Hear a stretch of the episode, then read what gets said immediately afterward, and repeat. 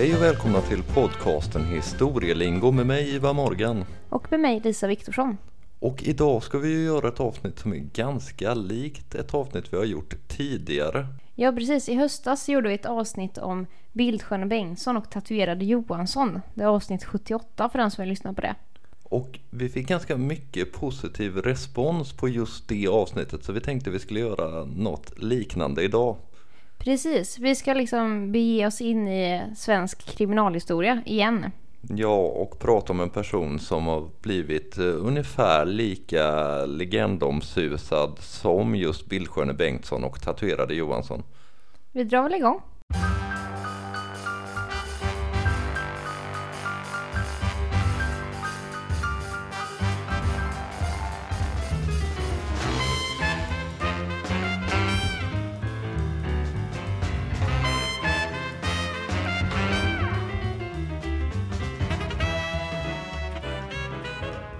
Vi måste väl kanske sätta tonen lite grann för det här avsnittet för det är ju dels ett avsnitt som handlar om en person men det handlar ju lika mycket om en tidsanda. Precis, vi var ju inne på det här när vi pratade om Bildsköne Bengtsson och tatuerade Johansson vilket utspelar sig lite tidigare än dagens historia. Mm. För de var ju verksamma på 30-talet och nu ska vi ju placera oss i 50-talet. Men det är en era av där brottslingar får ganska mycket uppmärksamhet i media. Och det, Verkligen. det kommer ju från USA också med Bonnie and Clyde och Ja, hela den grejen. den så kallade public enemy-eran som man pratar om i amerikansk historia. Exakt. Och om vi går till ett svenskt 50-tal då så är ju till exempel deckare väldigt populärt. Mm. Så att det finns liksom ett litet intresse för den kriminella världen. Så länge det då inte är för otäckt kan Ja. man väl säga. Precis. Och eh, det är tidningarna som till stor del är boven till varför det här fick så mycket uppmärksamhet. Det får man ju verkligen säga. För de älskade att skriva om såväl Bildsköne Bengtsson, tatuerade Johansson, som... Dagens huvudperson, Tumba-Tarzan. Men eh, jag tänker att vi kan återkomma på slutet kanske lite mer om just medias roll i de här historierna och gå in på Tumba-Tarzan helt enkelt. Absolut, och vi har ju lagt upp det här avsnittet som så att jag har kollat lite grann på hans tidigare liv och hans väg in i kriminalitet och så och du har kanske lite mer kollat på det han är riktigt berömd för. Mm, så kan man säga. Tumba-Tarzan hette ju inte Tarzan såklart.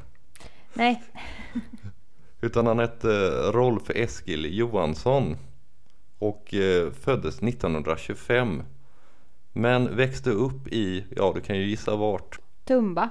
Ja, därav namnet, eller inte riktigt bara därav namnet, men vi kommer till det. Och han växte upp i ganska knapra förhållanden får vi väl säga. Eh, tycks inte ha haft den soligaste av barndomar. Nej, verkligen inte. Och vi kan väl säga det att familjen Johansson på den här tiden, det var ingen kriminell familj, så han kommer inte från en kriminell släkt. Utan det var lite, ja, tjuvjakt och sånt de hade en- ägnat sig åt och det är absolut inget vi uppmuntrar här, men det är inte de grövsta kriminella grejerna. Det är inga mördare det handlar om avsnittet. Nej, men som jag sa, knapra förhållanden och han föddes 1925. Så han var väl mellan 7 och 9 de där åren där eh, Bildsköne Bengtsson och tatuerade Johansson var som mest i ropet. Man kan tänka sig att han kanske satt som en liten pojk och följde det här i media. Ja, det gjorde nog de allra flesta. För det, det var ju som vi var inne på i avsnittet. Vi ska inte referera för mycket till det gamla avsnittet. Men då pratar vi väldigt mycket om just medias skildring av deras framfart. Verkligen. Och eh, han hade två föräldrar. Eh, Eskil och Amanda. Och de var ganska sjukliga genom hela barndomen. Och de hade svårt att få ihop det rent ekonomiskt. Eh, och eh, Rolf då, eller Tarzan eller vad vi nu ska kalla honom. Vi säger väl Rolf kanske. Det tycker jag. Han var den äldsta utav tre syskon. Han hade två lillebröder också som kommer bli ganska viktiga för den här historien. Precis, Olle och Sune. Precis. Och de bodde i ett rum och kök som de hade fått finansierat med hjälp av Botkyrkas fattigvård. Mm. Rolf tycks inte ha varit särskilt mycket för det här med att gå i skolan egentligen. Nej. Lärarna som han hade beskrev honom som ganska klipsk men eh, lat. Eh, Och det stora problemet var väl kanske framförallt att han skolkade. Han gillade att vara ute i skogen istället för att gå på lektionerna. Mm. Och det här ledde till att han hoppade av skolan vid 15 års ålder efter att han hade gått om år efter år. Och egentligen klarade han bara fem läsår. Men som jag sa så var ju föräldrarna sjukliga. Och 1940 så leder det här till något slags crescendo för då läggs mamman in på ett sanatorium. Mm. Och vi kanske ska förklara vad ett sanatorium var för någonting. Ja, det var ju ett sjukhem kan man säga. Ja, precis. Eh, många ser ju kanske framför sig TBC-sanatorier där patienter får ligga i så här vinddrag och sånt där. Då. Eh, så ett slags sjukhus men snarare sjukhem då. Ja, precis. Det är väl främst på 1890-talet någon gång som det kom till Sverige. Och som du sa, TBC, tuberkulos var ju den stora grejen som man skulle bota på de här ställena. Mm. Jag vet i, eh, det är ett sidospår, men i Ingmar Bergmans Den goda viljan som även filmatiseras av Bill August så finns det sanatorium med där. Just de ska bota TBC. Ja, och de här sanatorierna var inte alltid den soligaste miljön kan man säga. Eh, tanken var väl ganska god att de skulle få frisk luft och vara nära havet eller ute på landet och så men det blev ofta, ofta ganska institutionaliserat och omänskligt. Ja, väldigt institutionaliserat naturligtvis och det är klart att det är väl, det är, det är ju, det är inte trevligt om man stänger in väldigt mycket, väldigt sjuka människor på, på liten yta och eh, ska bestämma över dem och så vidare. Sven Stolpe, författaren, skrev en bok 1931 som hette I dödens väntrum. Mm. Och eh, i den boken så kan man läsa det här väldigt korta citatet. Det här är inte ett ställe där man blir frisk, det är helvetet. Ja, och så var det nog många som upplevde de här sanatorierna. Sen fanns det säkert folk som hade positiva upplevelser också. Men eh, det är klart att det, man kände sig nog ofta väldigt instängd och väldigt... Eh, ja, det, det, var väldigt institutionaliserat. Det är väl det bästa ordet kanske. Och eh, det här citatet bygger faktiskt på Stolpes egna erfarenheter av att ligga inlåst på sanatorium. Och det blev också en film 1946 eh, i regi av Hasse Ekman. Mm -hmm. Det vill säga, ja hur hänger det ihop? Han var Gösta Ekman seniors son och far till Gösta junior. Ja precis, så att eh, Sickan är Jönssonligans pappa och eh, den stora filmstjärnan eh, Gösta Ekman, den äldres son då. Och Hasse själv hade ju en väldigt lång karriär både som regissör och som skådespelare. Dock så ska han ha blivit eh, osams med Sven Stolpe efter den här filmatiseringen för Stolpe gillar inte det här. Nej, okay. Och han gillade att bråka ganska mycket med de flesta så att det skulle blivit ett väldigt bråk men det är ett sidospår. Ja, stolpe då ska vi kanske poängtera att det är. Att det var han som gillar bråk. Men eh, det här med sanatorier, eh, det, var ju, det var ju någonting som var ganska vanligt att man blev skickad till sanatorier om man, om man hade krämpor och sådär. Så det var ju inget... Det var inte bara tuberkulos. Nej, nej absolut inte. Utan det, det, var, det fanns många anledningar till att man hamnade där och eh, något som ofta ordinerades helt enkelt. Och i just fallet Tummatashas mamma Amanda då så var det just tuberkulos det handlade om. Precis. Samma år så hamnar även eh, pappan på sjukhus för lunginflammation vill jag minnas. Och det här är ju inte särskilt kul om man har tre barn hemma. Nej, det är en katastrof naturligtvis. Så småbröderna Sune och Olle hamnar då på ett barnhem i Norrtälje. Mm. Samtidigt som Rolf åker till Stockholm och bor hos en halvsyster. Under den här perioden så börjar han ta fiollektioner. Mm. Och han får även ett jobb på en lampfabrik för det här är ju då samma år som han har hoppat av skolan. Mm. Men det här med att sköta ett jobb och komma i tid och så och vara där. Det var inget han gillade riktigt så att det, så fort han kunde så slutade han. Ja. Och eh, så fort pappan hade tillfrisknat så flyttade han till Tumba igen.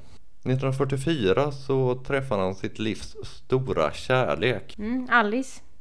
Precis. Och bägge två började jobba på ett pappersbruk, på Tumba pappersbruk. Återigen så var det här med jobb ingenting som Rolf riktigt gillade. Så han slutar ganska snabbt efter att han börjar. Dessutom så börjar han komma upp i den här åldern då det är dags att göra lumpen eller militärtjänstgöring. Och vi får ju tänka på att det här är mitten av 40-talet så um, de allra flesta var tvungna att göra militärtjänstgöring. Mm. Han stannar bara där i fem månader sen så skickas han hem faktiskt. Mm. För från militärens sida så ansåg man att han hade för klena nerver som de skriver för att uh, kunna vara kvar. Okej. Och det är väl ungefär nu någonstans som eh, det här kriminella börjar göra sig gällande. Kan ju bara säga som en bisats att 1946 och 1948 så fick han två barn också tillsammans med Alice. Mm, två flickor. Precis. Och flyttar in i en tvåa då som de får med hjälp av fattigvården. Återigen precis som hans föräldrar. Mm. Men som jag sa, det är nu de börjar dras in i kriminalitet. För Sune och Olle kommer tillbaka från det här barnhemmet 1945. Och eh, ja, ungefär som de här ungdomsanstalterna vi diskuterade i samband med Billsköne Bengtsson så hade de på något sätt lärt sig att bli kriminella på barnhemmet. För man kan ju tänka sig att det kanske inte var ett alldeles för kärleksfullt barnhem de kom ifrån. Nej, så kan det väl absolut ha varit. Vi pratar ju som sagt om det i Bildsjön och Bengtsson avsnittet att han hamnar ju på ungdomsvårdsanstalt då. Ja, det är ju inte samma sak som barnhem men jag tror det finns Mm. paralleller i alla fall. Nej, precis. För att i Bengtssons fall så satt han ju ihop med massa andra ungdomar som också hade begått brott. Och det är klart att de delade med sig av sina erfarenheter. Medan barnhem, det var ju mer... Det handlar ju om sociala omständigheter. Mm. I vilket fall så har de lagt sig till med ovanan att göra lite så här småkriminella handlingar där på barnhemmet. Mm. Och det är någonting de tar med sig när de kommer tillbaka till Tumba där 1945. Och de börjar med att bryta sig in i sommarstugor. Mm. Och de stjäl vapen, de stjäl mat och de lägger egentligen vantarna på det de kan hitta. Mm. Och det är många inbrott där. Och polisen börjar såklart lägga ihop saker och ting och eh, undersöka den här inbrottsvågen som sköljer där över Södertörn. Och eh, börjar jaga bröderna när de väl kommer på att eh, det är de som ligger bakom det. Och det är lite så här katt och råtta lek igen. Att de gömmer sig i skogen och polisen springer efter och de gömmer sig igen och så vidare. De gömmer väl också ganska mycket tjuvgods i eh, grottor och klippskrevor och sånt där. Precis. Och 1952 så åker bröderna faktiskt fast för första gången. Och eh, då skriver Aftonbladet under den här rubriken 200 kupper av Tumba Trio. Men det var ju som sagt främst de två små bröderna som höll på med det här. Mm. Den här tiden höll sig Rolf ganska mycket i skinnet men han kommer med på köpet kan man säga för han eh, har faktiskt en del av det här stöldgodset i sitt eget hem Mm. och gömmer det där. Men de åker i alla fall fast. Och under en vallning då i juni samma år så ska Sune rekonstruera det här, ett av de här inbrotten. Och han lyckas fly. Ja, ett återkommande tema i den här trion. Ja, och ja, egentligen ett återkommande tema ganska ofta när vi har pratat om sån här svensk kriminalhistoria. Det är ofta att den misstänkte flyr. Ja, Och här så skriver Expressen om den här ligan. Och eh, då skriver de någonting i stil med om just den här flykten att det var Tumbas Tarzan som flydde fri som en fågel. Mm. Det vill säga att eh, vår Tumba-Tarzan, Rolf, inte var den första Tumba-Tarzan. nej. Även Olle lyckas fly lite senare och bröderna befinner sig på fri fot några veckor jagade av polisen såklart men lyckades till slut bli tillfångatagna. Rolf han fick eh, villkorligt och eh, småbröderna fick eh, fängelse. Mm. Men innan han fick det här villkorliga så sattes han såklart i häkte. Men under den här tiden så togs döttrarna ifrån honom och sattes på fosterhem. Och det var såklart jobbigt. Ja, naturligtvis. Och nu börjar vi närma oss där som du framförallt ska prata om när Tumba-Tarzan blir en Rikskändis. rikskändis. Ja. Men eh, vi kan ju ta lite snabbt vägen dit. 1953 så lyckas småbröderna rymma ifrån fängelset och bosätter sig i en skogskoja i skogen helt enkelt utanför Tumba. Mm. Och de återgår snabbt till sin gamla bana. De lever ju på fel sida lagen. Och eh, Rolf och Alice är ofta där ute på besök, tar med sig lite mat och prylar och sover över ibland. Och Alice fattar här tycke för Sune, det vill säga en av småbröderna. Mm. På vilket sätt vet jag inte riktigt. Framgår inte om det var något romantiskt eller om det kanske snarare var någon moderlig relation hon hade till honom. Men det hela gjorde i alla fall att Rolf blev extremt svartsjuk. Och när Alice dessutom bestämmer sig för att bosätta sig tillsammans med sin makes småbröder i skogen så följer han såklart med kokande av avundsjuka.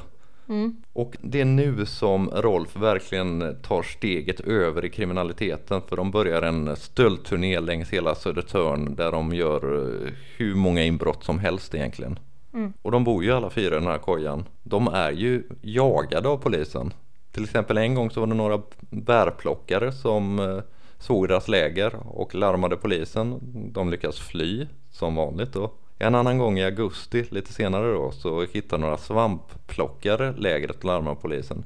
Och polisen kommer dit, skjuter diverse varningsskott och man lyckas få ta tag i ligan. Den så kallade Tumba-ligan då som de har blivit kända som i pressen. Mm. Så Rolf, Alice och Sune åker fast och Olle lyckas fly som vanligt men eh, kommer in frivilligt sen några månader senare. Alice fick villkorligt och Rolf fick fängelse precis som bröderna. Och 1954 så um, är han på permission och träffar sin familj och då lovar han dyrt och heligt Alice att han ska um, ja, leva laglydigt i framtiden. Det blev inte riktigt så.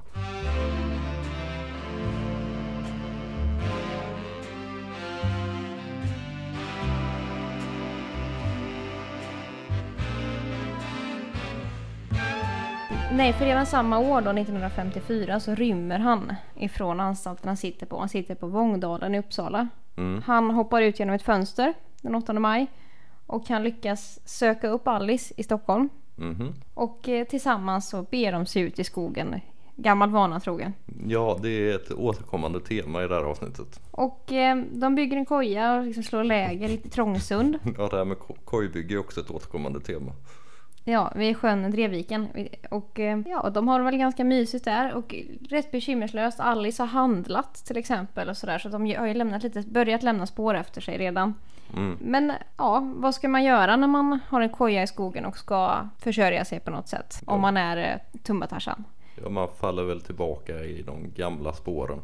Precis, han börjar göra en lång rad inbrott runt omkring på Södertörn återigen. Och eh, det är framförallt sommarstugor som han ägnar sig åt. Och, ja, eh, precis som bröderna hade gjort en gång i tiden. Ja, och i förstone så är det ju förnödenheter han är ute efter. Mat Mm. främst. Kläder, husgeråd och sådana saker. Men han tar ju förstås även värdesaker som ligger uppdukade för honom i de här sommarstugorna. Och det var ju klockor och smycken och sådana saker. Mm. Men viktigt också för den här historien är att han även stjäl en pistol Mm, med just det. tillhörande ammunition. Och eh, ja, en förrymd fängelsekund är ju naturligtvis jagad.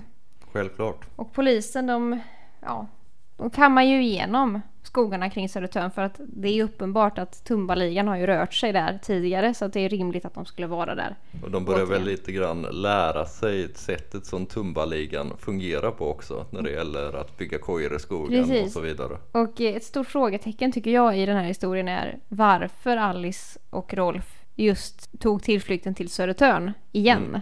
Ja, det Varför drog man inte åt något annat håll? Det, det är lite, märkligt. Men så att polisen är ju hack i häl så att säga. Det är, om vi bara ska göra en eh, tillbakablick till vårt tidigare avsnitt om Bildsköne Bengtsson och eh, tatuerade Johansson så hade de ju i alla fall vettet att eh, turnera runt på många olika ställen i Sverige. De var ju inte fast på ett enda ställe när de Nej, de, gjorde sina brott. De var ju överallt. Men polisen hittar dem ganska snabbt efter tips från allmänheten. Mm. Och eh, när polismannen då, Gösta Svensson, hittar paret så är han till att börja med ensam. Och eh, ja, men Alice och Rolf de sitter och äter.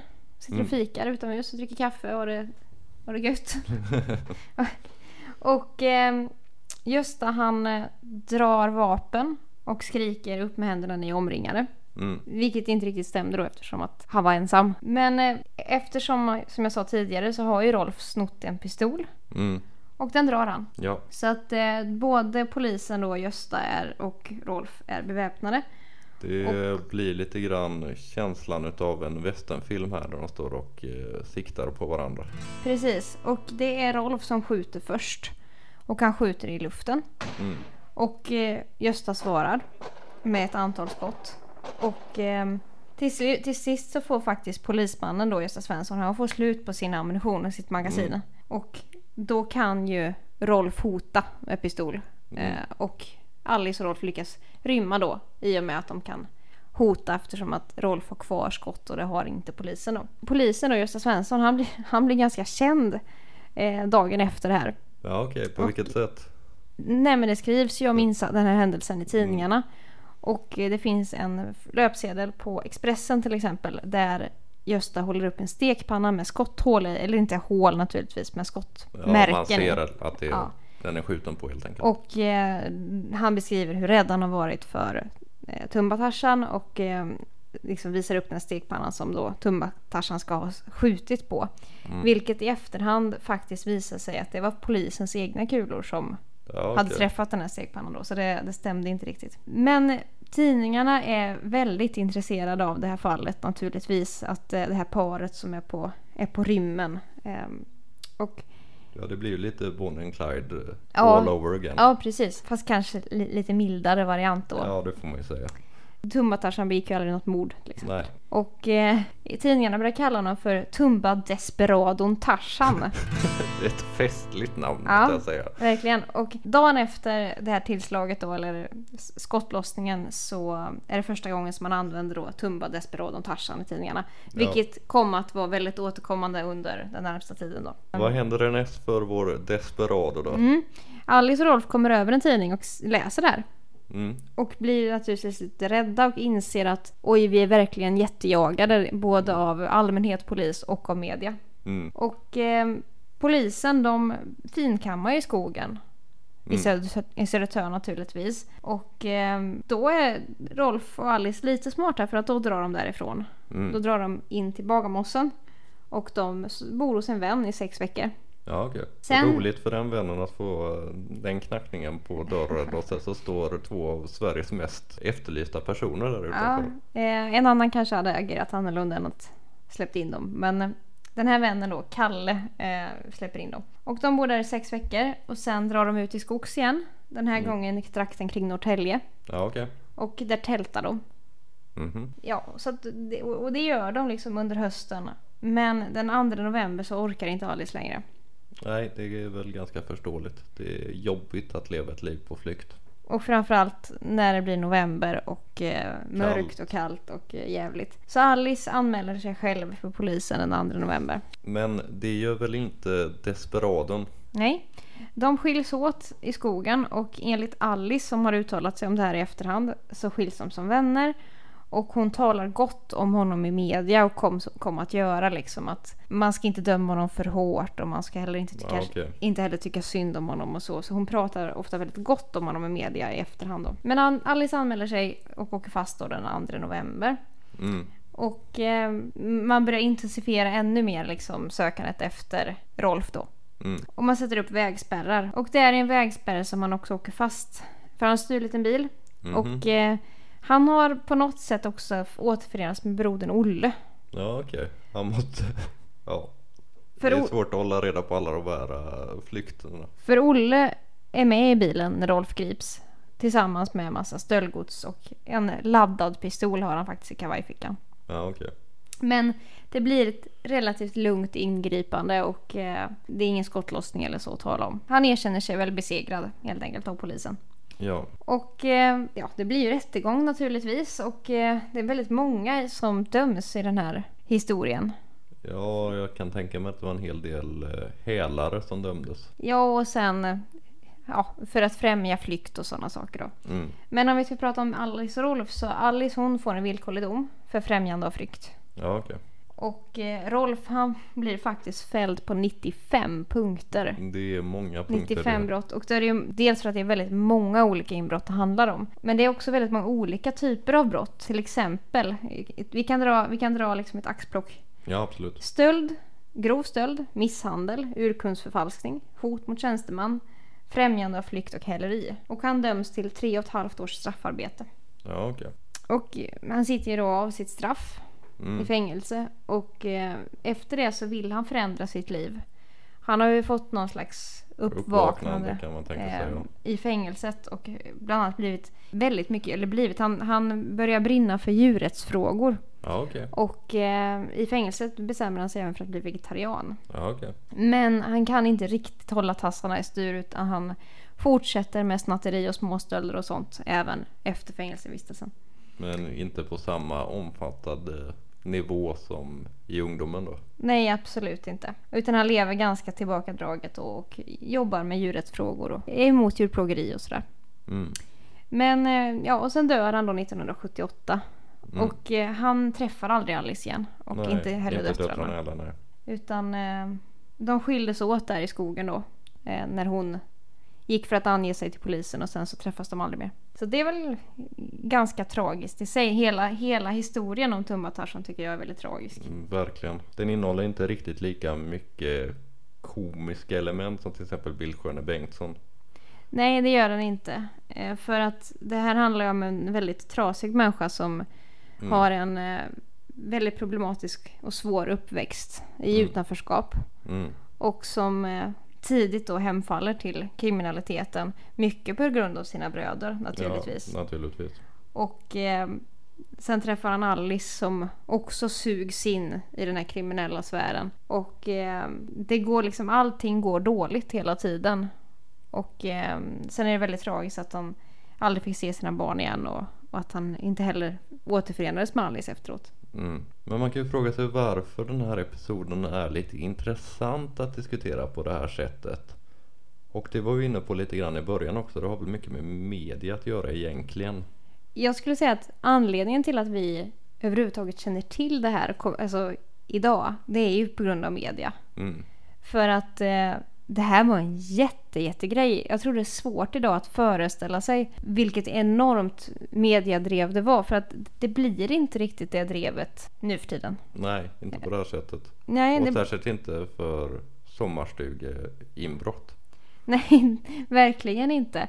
Eh, idag är det ju liksom grova brott som knappt är en notis i, i tidningarna. Så att eh, det krävs ju annat för att det ska bli mediadrev idag. Och eh, hade en liknande händelse, hade det funnits en liknande karaktär som eh, Bildskärne Bengtsson, Tatuerad Johansson eller då Tumba-Tarzan idag så hade det inte fått det här genomslaget och vi hade inte kommit ihåg det om, eh, om 60 år heller. Nej, verkligen inte. Till, till att börja med så får det klart att det var ett annat Sverige men framförallt var det ett annat media-Sverige. Ja, verkligen. Där eh, det fanns inte lika mycket mediehus. Det fanns inte, man, folk konsumerade inte media på samma sätt som vi gör idag. Det ska man ha klart för sig. När det gäller ganska mycket in under 1900-talshistorien att eh, folk konsumerade i hög grad samma medier. Och därför så fick det också väldigt stort genomslag. Det är klart att folk diskuterade Tumba-Tarzan på, på fikarasterna på arbetsplatserna. Verkligen. Och han utmålades ju också i media som eh, samhällets fiende nummer ett. Ja, I allra högsta grad. Han utnämndes ju bland annat till Sveriges farligaste person och det, det, det är det klart tvivlar han jag kanske på lite Det är grann. klart han var farlig. Han sköt ju i alla fall på, på en polis. Men Ja, eh, det gjorde han och han, eh, ha- han hade ju laddad pistol och han, det är klart att, att mm, det är ju ingen som vet vad han hade gjort om han hade blivit upptäckt under pågående inbrott eller så. Det, det vet vi ju inte men, men det är klart att eh, jämförelse med dagens liksom, kriminella Sverige så är det klart att han, han är inte lika farlig som nog många andra typer idag är. nej, och förmodligen inte lika farlig som många var på 50-talet heller. Och det som är väldigt tragiskt med, med just Tumba-Tarzan kanske i- inte ska dra parallell till Bengtsson där men, men Tumba-Tarzan är ju att han hela tiden skäl för sin överlevnad. Ja, Han skäl inte för att liksom bli rik eller berömd eller någon. Det finns ingen sån drivkraft utan han skäl för att överleva istället då för att skaffa sig ett hederligt arbete och så vidare. Och det är något väldigt tragiskt i det förstås. ja. Det gjorde väl i och för sig Bengtsson också men det finns ju en annan ganska stor skillnad mellan Bengtsson och eh, Tumba-Tarzan. För Bengtsson utmålades ju lite grann som den här gentlemannatjuven. På ett sätt som Tumba-Tarzan kanske utmålades lite mer som en brutalare man. Absolut, och det kan ju ha med tidsskillnaden att göra också. Det är 20 år emellan och sådär. Det kan ha med det att göra också. Men absolut, det fanns ju en myt kring Bildskärne Bengtsson där folk tyckte om honom på ett vis då liksom. Mm. Men eh, Tumba-Tarzan har ju som sagt på grund av medias intresse gått till historien och många känner säkert till namnet om inte annat. Ja, och han ska inte blandas ihop med Tumba. Den andra kända mannen från Tumba. Eh, nej, Den där uh, idrotten som spelar, vad var det, hockey och fotboll och Sven, golf Sven Tumba ja, precis. Kanske värt ett eget avsnitt, vad vet jag. kanske. Det var också en väldigt, väldigt intressant man på alla sätt och vis. Men eh, kriminell var han inte. Nej. Men det är ju lite roligt för att de verkar ju någonstans lite parallellt. Ja, det för att det är ju i- Tumba-Tarzan är på rymmen här med, med Alice och så. Det är då precis som eh, den andra Tumba har liksom slagit igenom och gör mål i OS och sånt där. Mm. Så att det, Ja, men Tumba-Tarzan då skrivs det böcker om. Mm. Det gjordes eh, 1989 gjordes en dokumentär Mm. som visades både i SVT och på Göteborgs filmfestival. Okej. På Polishögskolan så finns det en staty. Ja just det, den har jag sett bilder på. Mm. För att han sitter inte där ensam. Nej, han sitter där tillsammans med just Vildsjön och Bengtsson och en polis emellan sig. Och eh, en ganska överraskande grej är att det skrivs en låt om honom också. Ja okej. Av- har jag inte hört. Nej, en man som vi har varit inne på förut i den här podden i avsnittet om korv, korv och korvens historia. Ja okej, då vet jag vart vi ska landa. Det är Ove Törnqvist vi pratar om. Nat- ja, naturligtvis Ove Thörnqvist. eh, Och då talade vi om varmkorv boogie. Men han har faktiskt gjort en låt som heter Tumba Tarzan. Ja okej. Eh, väl värd att, eh, att kolla upp tycker jag. Men eh, jag vet inte om vi ska knyta ihop det lite grann kanske. Ja absolut. Och eh, vi tycker ju att sådana här avsnitt är ganska spännande att göra. Ja, i det här lilla så kan man säga ganska mycket om hela samhällsklimatet. Trots att vi egentligen bara har beskrivit en stöldturné. Ja, precis. Och eh, jag hoppas att ni också tyckte det var kul. Och Mm. vill ni ha mer sån här, vad ska man säga, kriminalhistoria? Vi har inte gjort så mycket sånt här. Vi gjorde ju Bildsjön och Bengtsson som sagt och tatuerade Johansson. Och eh, förra våren så gjorde vi även ett avsnitt om Yngsjömordet. Mm. Men eh, det är väl egentligen det vi har gjort i kriminalhistorisk Ja, väg. jag kan inte komma på något annat. Men skulle ni vilja ha mer av den varan och kanske till och med ha något konkret förslag vad det skulle handla om så får ni gärna mejla till oss. Ja, historielingo.gmail.com För eh, ja, vi tyckte det var ganska, ganska spännande avsnitt och, och eh, gör gärna fler. Absolut. Och eh, en annan sån här sak vi gärna skulle vilja be om är att lämna ett litet omdöme på, på podden i den app ni lyssnar på.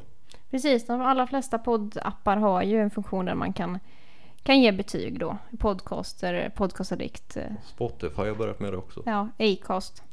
Eh, och vi gör ju den här podden Helt ideellt. helt ideellt och därför vore det roligt om fler hittade till oss. Och eh, ni får gärna följa oss på Instagram också. Ja, där heter vi historielingo. Precis. Och så hörs vi nästa gång. Och då talar vi om någonting helt annat än, eh, än eh, svenska tjuvar i skogen. Ni får ha det bra till dess. Ha det så gott. Hej! Hej!